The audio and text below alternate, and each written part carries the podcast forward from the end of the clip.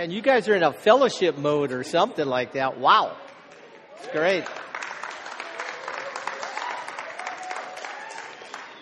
That's good. I, I figured I was just going to let it go for a while, you know, and see. I don't know how long it could go on. Probably just kept going on. guys doing good tonight? Yes. Good.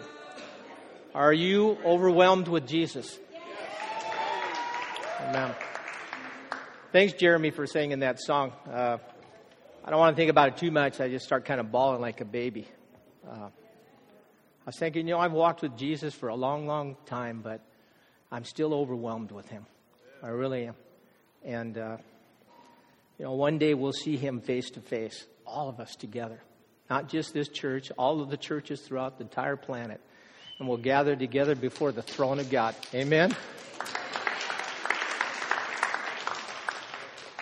I can't wait for that. I really, really can't. You know, I, I taught at the end of February. It's been a long time. You know, we've got some of our young, you know, pastors in the future coming up here and sharing and stuff. So my rotation's a little bit longer than it used to be. And uh, I had a great time the last time teaching at Daniel's, talking about the last days, talking about the Antichrist and the beast and all of that. I eat that stuff up. I hope you guys do too. 2 Timothy 3 1 through 5, we're not looking at it tonight, but this is what it says. You should know this, Timothy. This is old Pastor Paul speaking to this young pastor, Timothy that in the last days there will be very difficult times, for people will love only themselves and their money. They will be boastful and proud, scoffing at God, disobedient to their parents, and ungrateful. They will consider nothing sacred. They will be unloving, unforgiving. They will slander others and have no self control. They will be cruel and they will hate what is good. They will betray their friends, be reckless, be puffed up with pride, and love pre- pleasure rather than God. They will act religious, but they will reject the power that could make them godly. And he says this to Timothy stay away from people like that. Those are the perilous days that you and I are living in. I hope you realize that. I mean, when you read that, you go, my gosh, that's exactly what's going on here today. You know, tonight we are getting to the second to the last chapter of Daniel. You know, Daniel's a tough book, especially it, for the guys that get up here and teach. It's very, very tough.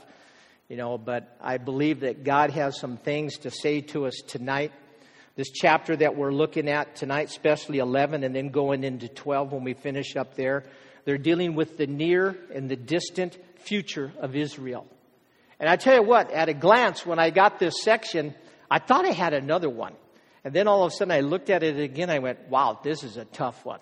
This is a real tough one. And for anybody teaches, they know what I mean.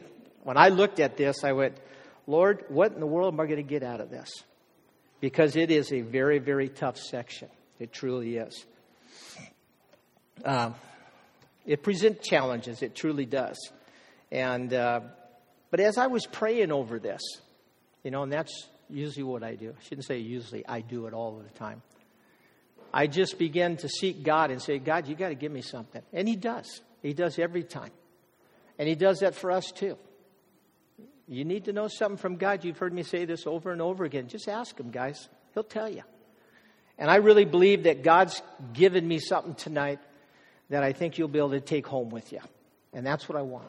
I want you to take something home tonight, something to spark your thinking process, and maybe something, just something that you can say, yeah, I think I can do this. I, I want to see this happen in my life. Before we begin tonight, I want to recap chapter 10, and Jeremy taught it last week. I know that.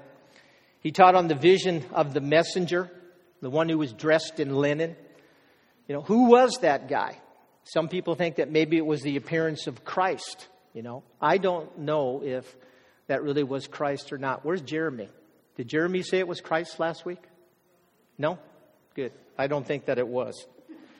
And the reason why I don't think so is because, and probably Jeremy pointed it out, I know he's a thorough teacher, is that uh, this person dressed in linen, this white, in this white linen, need, needed help from Michael, the archangel. And Jesus doesn't need any help, guys. You know what I'm saying? He really doesn't. We need his help, but he never needs our help. He really doesn't. But I love what the angel told Daniel, and it really stuck out to me. He says, You're very precious to God. He said it to him two times. And for some of you that are here tonight, you heard it last week, but I'm going to say again to you that you're very precious to God. Very precious. I got a little grandkid. He's turning three years old, and I tell you what, that little guy's so precious to me and his grandma. So precious.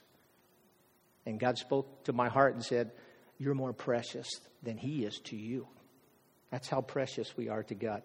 Daniel, in this last of the visions that he's had through the whole book of Daniel, it just utterly just overwhelms him and he comes into complete weakness. At this time in the life of Daniel, he's probably at least in his late 70s and maybe even in his 80s.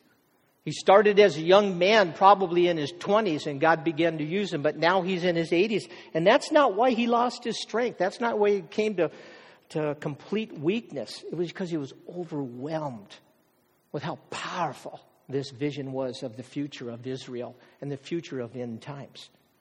And then Daniel's strength returned to him as the angel touched him, and as the angel spoke a word of encouragement, he gave him hope. And sometimes, don't we? We just need Jesus just to touch us. Lord, just touch me. I just need a touch. That's what I love. When we come together and we worship God, boy, that guy, guys, that's when God could really touch you. I was touched tonight through that. And I've been encouraged tonight. Let's all stand as I read uh, the last couple verses in uh, chapter 10. And this kind of picks up on where I left right there. It said, he replied, This is the angel. Do you know why I have come? Soon I must return to fight against the spirit prince of the kingdom of Persia. And after that, the spirit prince of the kingdom of Greece will come. Meanwhile, while I, meanwhile, excuse me, meanwhile, I will tell you what is written in the book of truth. No one helps me against these spirit princes except Michael, your spirit prince. Let's pray. God, we pray for your understanding, especially, Lord, as we look into portions of scriptures that are a little bit more difficult. I pray you'd speak to your church's heart tonight. You would give them something that they could truly see bring forth life in their own personal lives. Thank you for a church that loves to hear your word, Lord. Thank you for a church, my brothers and sisters, who love to come together and to worship you, Lord. So thankful for that. Feed us tonight, Lord. Give us the bread of life, we pray, in Jesus' name. Amen. I want you all sit down. Ephesians 6:12 in the New American Standard says this: For our struggle is not against flesh and blood, but against the rulers, against the powers, against the world forces of this darkness, against the spiritual forces of wickedness in the heavenly places. The angel speaks to Daniel and he says, Listen, I've already battled with these princes out here, these forces of darkness. And he says, I'm going to have to go fight them again. He started battling them 21 days. The minute Daniel began to pray, in that section that was probably already taught, powerful section. God begins to do something when we start praying, doesn't he? He starts right then and there. He might not answer it the way you want him to answer it, but he's going to do something. 21 days he battled. 21 days. And it appears that as you're looking at this, that there's maybe rankings in the demonic kingdom. Even in that section of scripture there, you can kind of almost see that there possibly are some rankings that are there. I looked up other verses where Paul uses almost the exact kind of phrases. He uses powers, world forces of darkness. He uses rulers. And then as he was speaking here, he said that there was the, the spirit prince. The spirit prince. And it, it seems to be that these spirit princes are over nations, are over countries. That's what it appears to be. He said he's going to have to go back and go fight two of them. The one that sits over and rules over, in a sense, over Persia, and the other one over Greece. Listen, there's probably one that rules over the United States of America. Probably a very, very powerful demonic being that rules over our country. And what he says here, it's interesting, is that Michael, the archangel, that is the guardian angel of God's people, Israel. He sits over there and he is there to try and to protect them. Satan dispatches and assigns strong demons. He truly does. I believe that. Satan is highly organized. Don't you think that he isn't? He truly is. He strategizes. I'm sure that they have maybe their staff meetings every Tuesday or Wednesday or whatever it might be. And I can guarantee that they strategize on what they're going to do. He's been around and he's been destroying people's lives for thousands and thousands and thousands of years. It doesn't just happen, guys. He sets out and he strategizes on what he's going to do to try and to destroy your life. To find maybe your weakness or whatever it might be, and he will work on that weakness that you have in trying to destroy your life. I was started thinking, I go, wow, is there sergeants? Is there privates? You know, is there lieutenants and captains? I don't know. Probably. Probably. But we don't wrestle against flesh and blood. Just remember that. We don't wrestle against flesh and blood. I've been kind of telling you my ongoing saga with my neighbor. He's definitely influenced by Satan and still is. Some of the stuff that's going on and the things, and I'm not getting in the details of that, but I'm telling you, I know it. It is a very strong spiritual battle that my wife and I have been waging with this whole thing. And I, and I want your guys' prayer. I really do. So there's warfare in the heavenly range realm. Chapter 11 predicts history. Listen to this. Over 350 years of history. And even to the end of the age. And then in chapter 12, it, it, it speaks of the Antichrist. Who's coming, guys? And might even be alive today, living in the world somewhere. The Bible critics believe that this section of Daniel really wasn't written before it happened, but after it happened because it was so detailed, the stuff that we're going to look at tonight. Now, think about that. You see, they don't believe that God can give spiritual revelation or that God can give prophecy, things that are in the future, and He can tell us about it. Read the whole book of Revelation. It's the future, and it's coming. You want to scare one of your friends? Have them read the book of Revelation. Seriously. Have them read it. But they criticized that whole thing, you know, about that, that it wasn't, it wasn't prophecy, but that it was history. The amazing thing about it is that this was written in 535 BC. And uh, the interesting thing is that in the, in the Greek Bible, the Septuagint, that Daniel was, was put in there, and that was only written about, I think, 101 or 220 BC. God knows all. That's it. He knows it all. So, can't He tell us the future? Of course He can. Well, let's go on. Verses 1 through 2. It says this I have been standing beside Michael to support and strengthen him since the first year of the reign of Darius the Mede. Now then, I will reveal the truth to you. Three more Persian kings will reign, to be succeeded by a fourth, far richer than the others. He will rise excuse me, he will use his wealth to stir up everyone to fight, fight against the kingdom of Greece. The angel says, I'm going to reveal some things to you. And as I said before, God knows all. Everything's working according to his plans. There is nothing going on today that, that God is surprised with. I hope you guys realize that. Nothing surprises God. You know, as parents, you know, my kids are old, they still surprise me at some of the things they do. Some of you younger parents, you know they really surprise you from time to time. God isn't surprised by anything. He truly isn't. What he basically says is there's going to be three Persian kings, and it did happen. And that the fourth one, Xerxes was the fourth one, he was going to wage war against Greece. But yet he wasn't going to conquer it. He was going to fall a little bit short. The book of Esther shows how the Persian Empire tried to wipe out the Jewish people, but God intervened. See, God's always working behind the scene.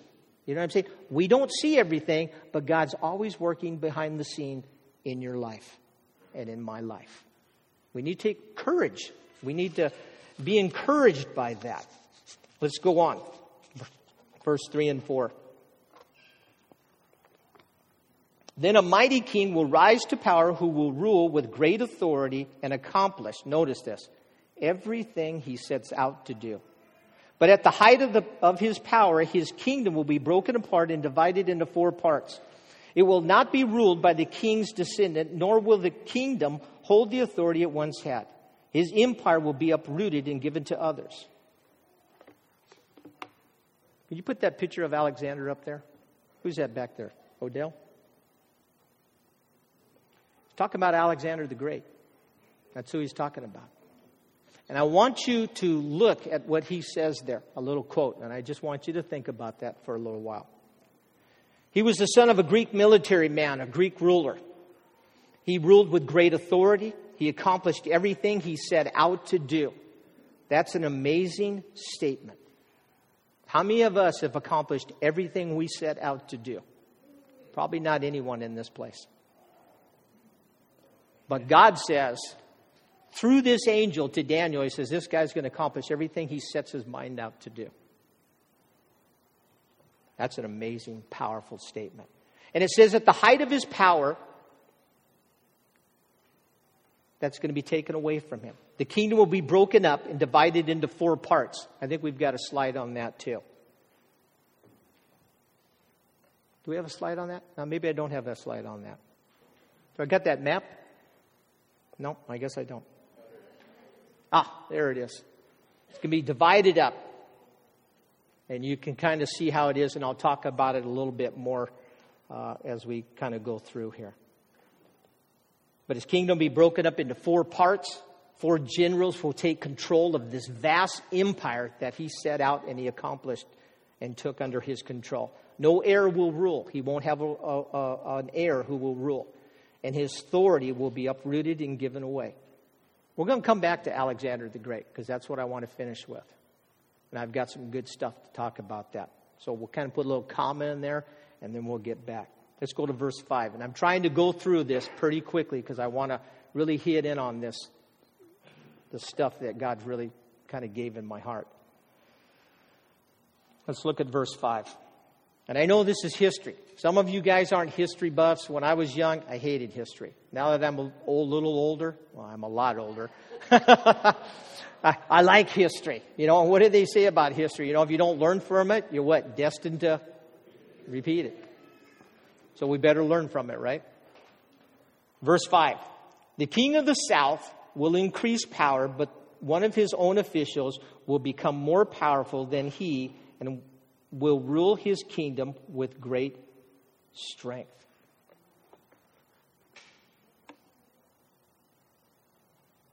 Did I do that one already? Did I get here? Verse 5. Yeah, that's good. Get confused here. I was confused while I was studying, so I had to really, really study this. I want you to know that, Pastor. But I want to put the map back up again, Odie. I think I got another one of it again. This will kind of help explain it a little bit. General Ptolemy ruled Egypt. Can you see that down in the lower part there? That's the general. General Ptolemy took it. Remember how it says it'll be divided up into four kingdoms. Four of the generals took over that vast, huge empire. So Ptolemy, it's spelled with a P, but it's spelled Ptolemy, he ruled Egypt. And uh, Seleucus, Seleucus uh, he was another of Ptolemy's officials. He rose to great power and he took the north part. See that up there? See the south, you see the north. All right? Um, the amazing thing about these two dynasties, you know, sometimes we have, you know, disagreements with people. Maybe they last for a week or two weeks. For me, with my neighbor, this has been going on for a year, so that's a long time. These guys battled each other's for 130 years. I mean, you talk about the McCoys and the Hatfields. This put this to shame, is what it did. 130 years. I was thinking, wow, if you got 40 year generations, man, that's over three generations, probably three, four generations, five generations, that this thing just went going back and forth, back and forth, back and forth. And the thing that's interesting is whoever was the strongest, they're the ones that dominated the Holy Land. They're the ones that dominated Israel because right in the middle, see there? See where Jerusalem is? They were squeezed in between the two of them. So whoever had the most control was the one that dominated the Holy Land. That's why the angel is talking to Daniel about this whole situation here. Let's go on. Verse 6. Some years later, an alliance will be formed between the king of the north, all right, the king of the north, and the king of the south. The daughter of the king of the south will be given in marriage to the king of the north to secure the alliance. But listen to this. But she will lose her influence over him, and so will her father. She will be abandoned along with her supporters. See, the plot's thickening here, is what it's doing. Let's put that slide up there next, Odie. I think we have a uh, slide of events. There you go. I was trying to find something that would help maybe not have you so confused at what's going on here. But what happened is remember we got the we have the, the south and we have the north and trying to bring them together and this happened out throughout history all of the time they would try and form a marriage in other words you know what hey i'll just give you my, my daughter or something like that and we'll form a great alliance between the two well that's exactly what happened ptolemy uh, ptolemy ii gave his daughter to Anchius too, and you can kind of see that. Uh, you can see Berenices up there. See that right there? You see that kind of in the middle? Do you guys see that? You see that? All right. Matter of fact, watch this. I brought this. Can you see that right there? You like that one? That's pretty good, huh? Right there. They're Berenices, all right? I I was telling my wife, I said, man, this could be so confusing. I mean, I worked on this for days trying to figure this whole thing out. But what you have there is, uh, you know, they have the marriage between the two. So Ptolemy II gives his daughter Berenices to Anchius. And the amazing thing is when Berenices' father dies, Anchius, where do you see Anchius? See him right there? Anchius takes back, listen to this, his other wife that he got rid of for her. You get that one? So he booted out his first wife to take this second wife to bring the alliance together. Listen, it gets worse. So his former wife, uh, Leo, let's see what Leo, Laodices, all right, see that Laodices, and listen, I'm not good with speaking this kind of stuff, so forgive me for doing that. So Laodices, right here, know what she does? She poisons the husband that took her back. And she is too. Seriously.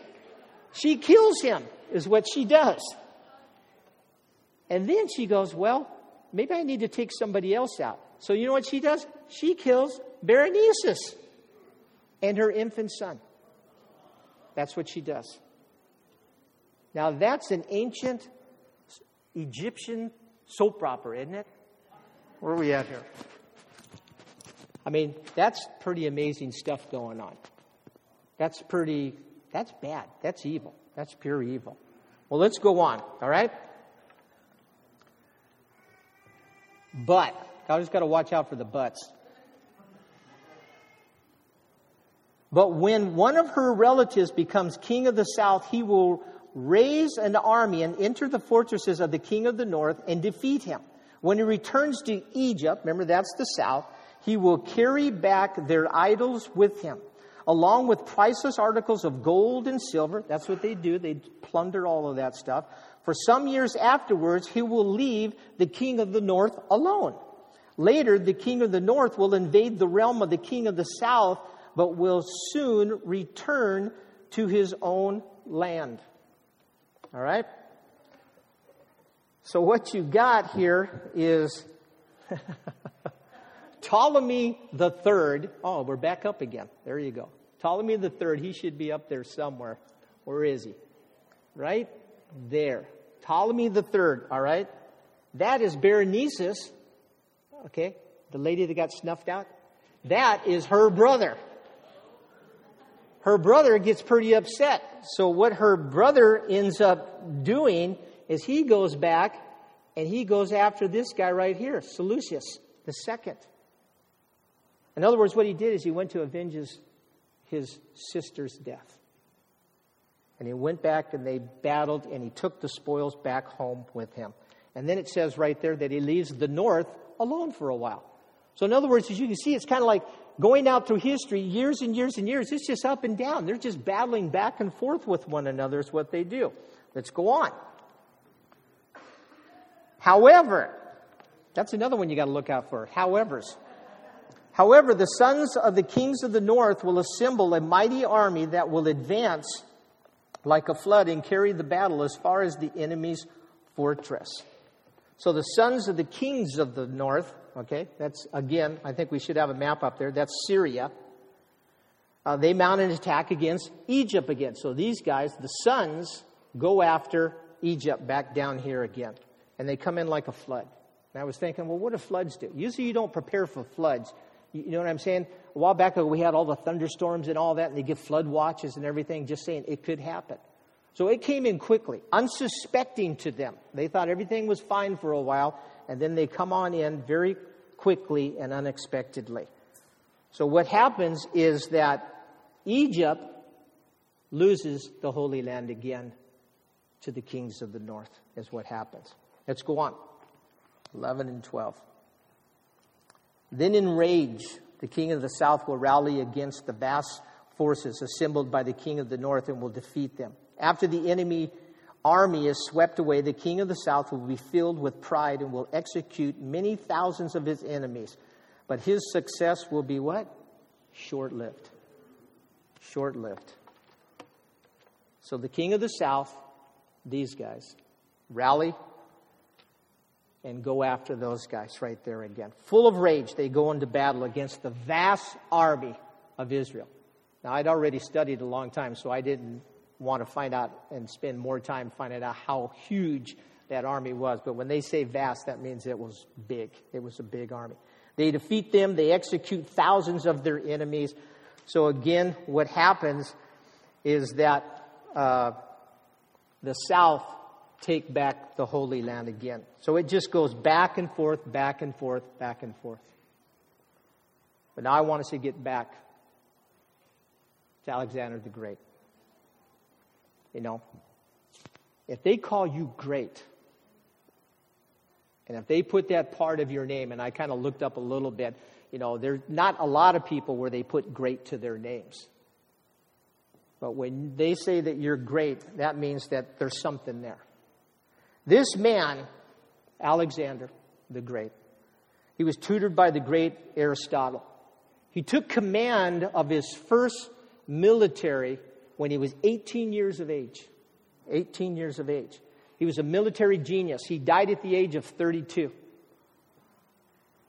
The age of 32. Some say that he died at a, a drunken party in Babylon. Others say that he died of maybe malaria. It, they, they don't know necessarily. But even though he was a great leader, listen, this guy was far from being a Christian. He had a very sinful lifestyle. I mean, I, I, was thinking about, I was telling my wife, I said, you know, this guy was, this guy was like a rock star or like a, a pop star nowadays. I mean, that's really how they looked up to him. And when you read things about him in history, they, they, they talk about him being that way.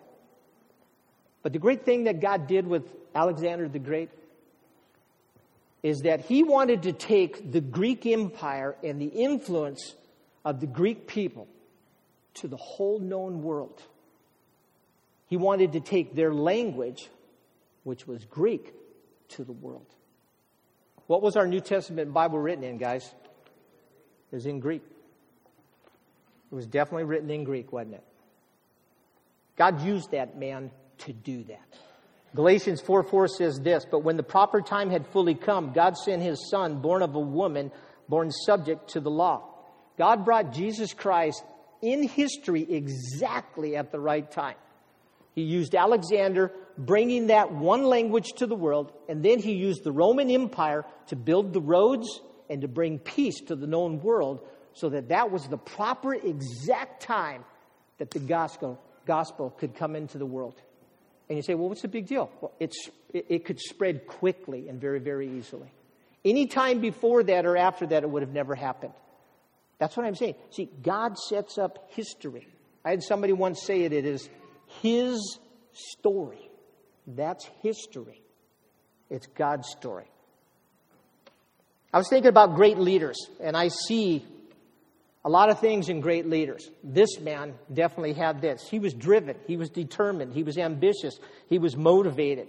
I started thinking about the guys that started Apple and Google and, and Microsoft and Uber and all of these you know, things that are out there.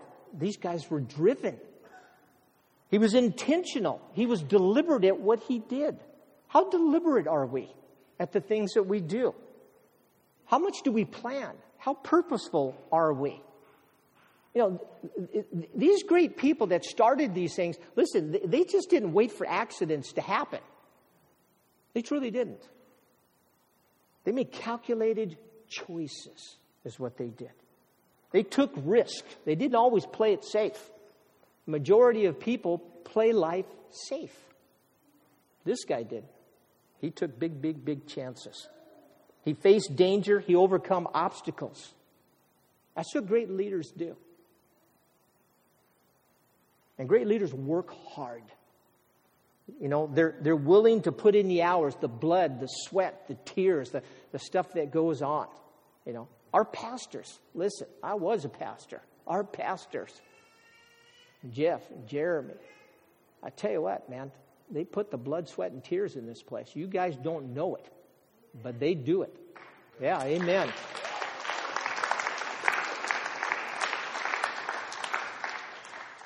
And you ought to tell them thanks from time to time. You really should. But verse 3 really stood out to me.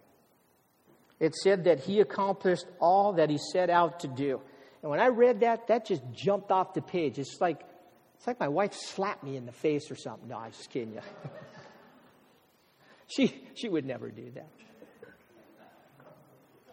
Over 40 some odd years, she hasn't done that. So I don't think she's going to start now.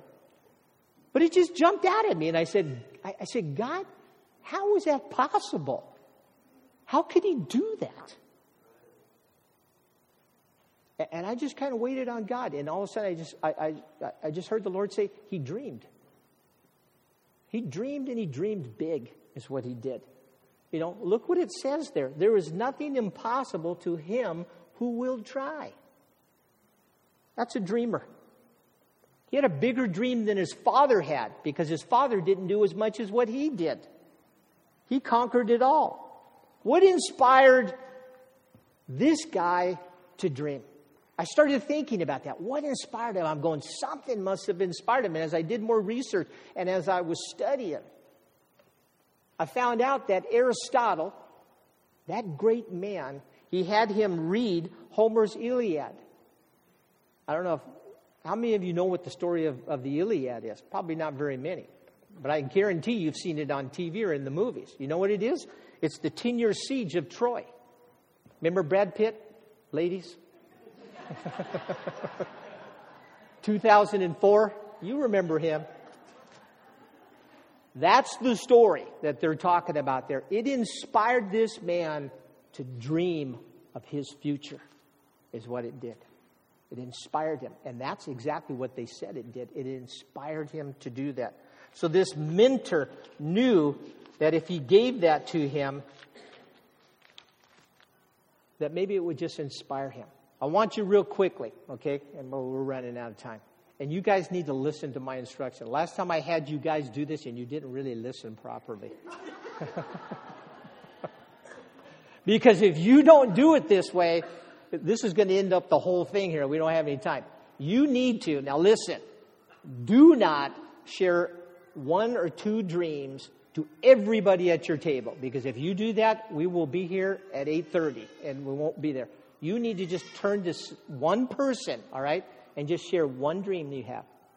Quickly, all right? One dream or two dreams that you have of your future. Are you guys getting that? Turn to the person next to you real quick. We don't have a whole lot of time. Just real quick, real briefly. Don't tell a whole big story.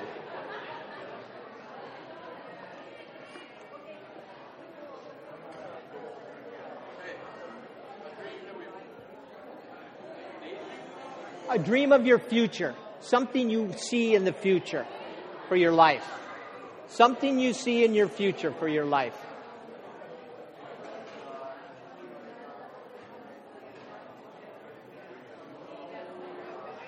All right, try and wrap it up quick, guys.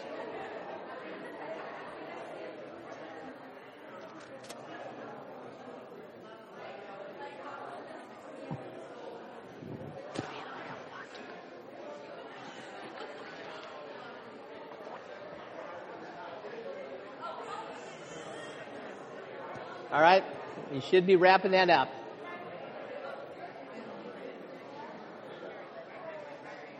Remember, you're supposed to only share it to one other person, not the whole table.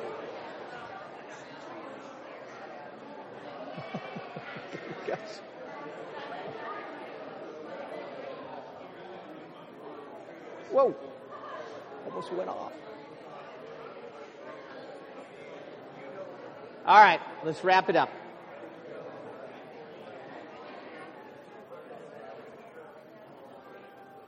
All right, we got a lot to get by here real quick. It's taking longer than I thought. We're going to get back to those dreams in just a little bit here, all right? And if you don't have a chance to do that, just set on that dream, all right? That dream or dream. There's a Hebrew word in the Bible, especially in the book of Genesis, that is used for creating, for fashioning, forming. Uh, it's it's uh, uh, Yatzer. I don't like using Hebrew words or Greek words because I can't pronounce them, and you guys never remember them anyway. but I just say that in you know it sounded good. But listen, God created, and He fashioned those things that we see in the book of Genesis. You know where it came from? From His mind, from a dream from what he dreamed could be. Okay? Remember, Alexander, he accomplished everything that he set out to do. What he dreamed, he then set out and he accomplished it. God had a dream, had a vision of that, and it came to pass. I believe that you and I have been created that way. We truly have. And I really, really, truly believe that God wants those dreams that you shared, one, two, whatever it might be, to come true. I believe that with all my heart. I truly, truly do. I'm going to illustrate that to you. All right? I met my wife, she was 14, I was 16. We weren't even believers. High school, pardon? High school sweethearts. We dated five and a half years before we got married. And we got both, we gave our lives to Christ. You know, I gave my life at 19 years old. We got married when I was almost 22 years old. We got married, and when we were dating, I dreamed of us being married. I truly did. And it came about. And then once we got married, I dreamed of buying a house. I dreamed of having kids. We bought a house. We had kids. I'm a fly fisherman. I've been fly fishing for about 30 years. I teach a class. I've been teaching class for about 11 years with another guy. I'll guide up in our back country for about 20 years. How did I become that fly fisherman? I dreamed it one time, in a sense. I saw a friend of mine, and when we were in the Boy Scouts, we were at the San Joaquin uh, River up in Mammoth area, and I saw him, you know, whipping it, you know, doing it. And I remember, I could almost close my eyes and see myself looking at him, and I went, man, I want to do that. I want to be a fly fisherman. But the amazing thing about that dream that I had of being a fly fisherman, it laid dormant in my heart for 20 years. And I didn't see it happen until I was about 34 years old. There's a guy named Dutch Sheets. Matter of fact, Odie, how many of you went to the call? Dutch Sheets, I think he spoke, and that's what that Odie said. And Odie I was telling him I was going I really wanted to hit on this dream thing, and he sent me some of the stuff that, that Dutch said. He says this, and it should be up here. And this is good stuff. Life should be a series of dreams, which, when added together, equal our destiny. If you do not dream, your life will become too random, driven by the winds of circumstances or the fickleness of emotions. You think about that. That's a powerful, powerful statement. Don't ever stop dreaming. You older people, I'm old. I can say this to you. Don't stop dreaming. I had a lot of dreams when I was young. I had a lot of dreams when I was a young pastor. And as we become older, sometimes we quit dreaming. I'm dreaming of my little grandson. I'm already teaching him. He's going to turn three years old. I've already had him casting last year at two, and he was doing pretty good. I'm dreaming of him and I fly fishing and my son and everything being there together. Dreamers change the world. And dreamers have changed the world. Let's take Edison out of here. Where would we be? We take the Wright brothers out of here. Where would we be? We take Steve Jobs. We take Bill Gates. You see what I'm saying? Those dreamers have changed the world that you and I live in. And if we stop dreaming, we'll become stagnant. We'll be like, we'll be like cars that are stuck in neutral and we're never going to go anywhere. If I didn't have that dream of marrying my wife, I wouldn't have married her. If I didn't have that dream of, you know what I'm saying, having that house and kids, I would have never got there. Getting close to wrapping this thing up. And you guys aren't going to believe this, but I'm going to tell you something. I had a dream of the iPhone before Steve Jobs ever had it. Seriously. no, now listen to me for a second. Our old phones, you know, I mean, those big old clunky old phones and stuff. I remember I had this one from like Pac Bell. That's how old it was. And I remember looking at that one day, and I was in my office. I'm looking at my computer, I'm looking at this, and I'm going, man, one of these days, this thing's going to be, that computer's going to be in my hand. I had a dream. I didn't do nothing about it. That's why I'm poor. and you've had dreams like that too. But we're wrapping this up. Proverbs 29 18 King James Version says this Where there is no vision, the people perish.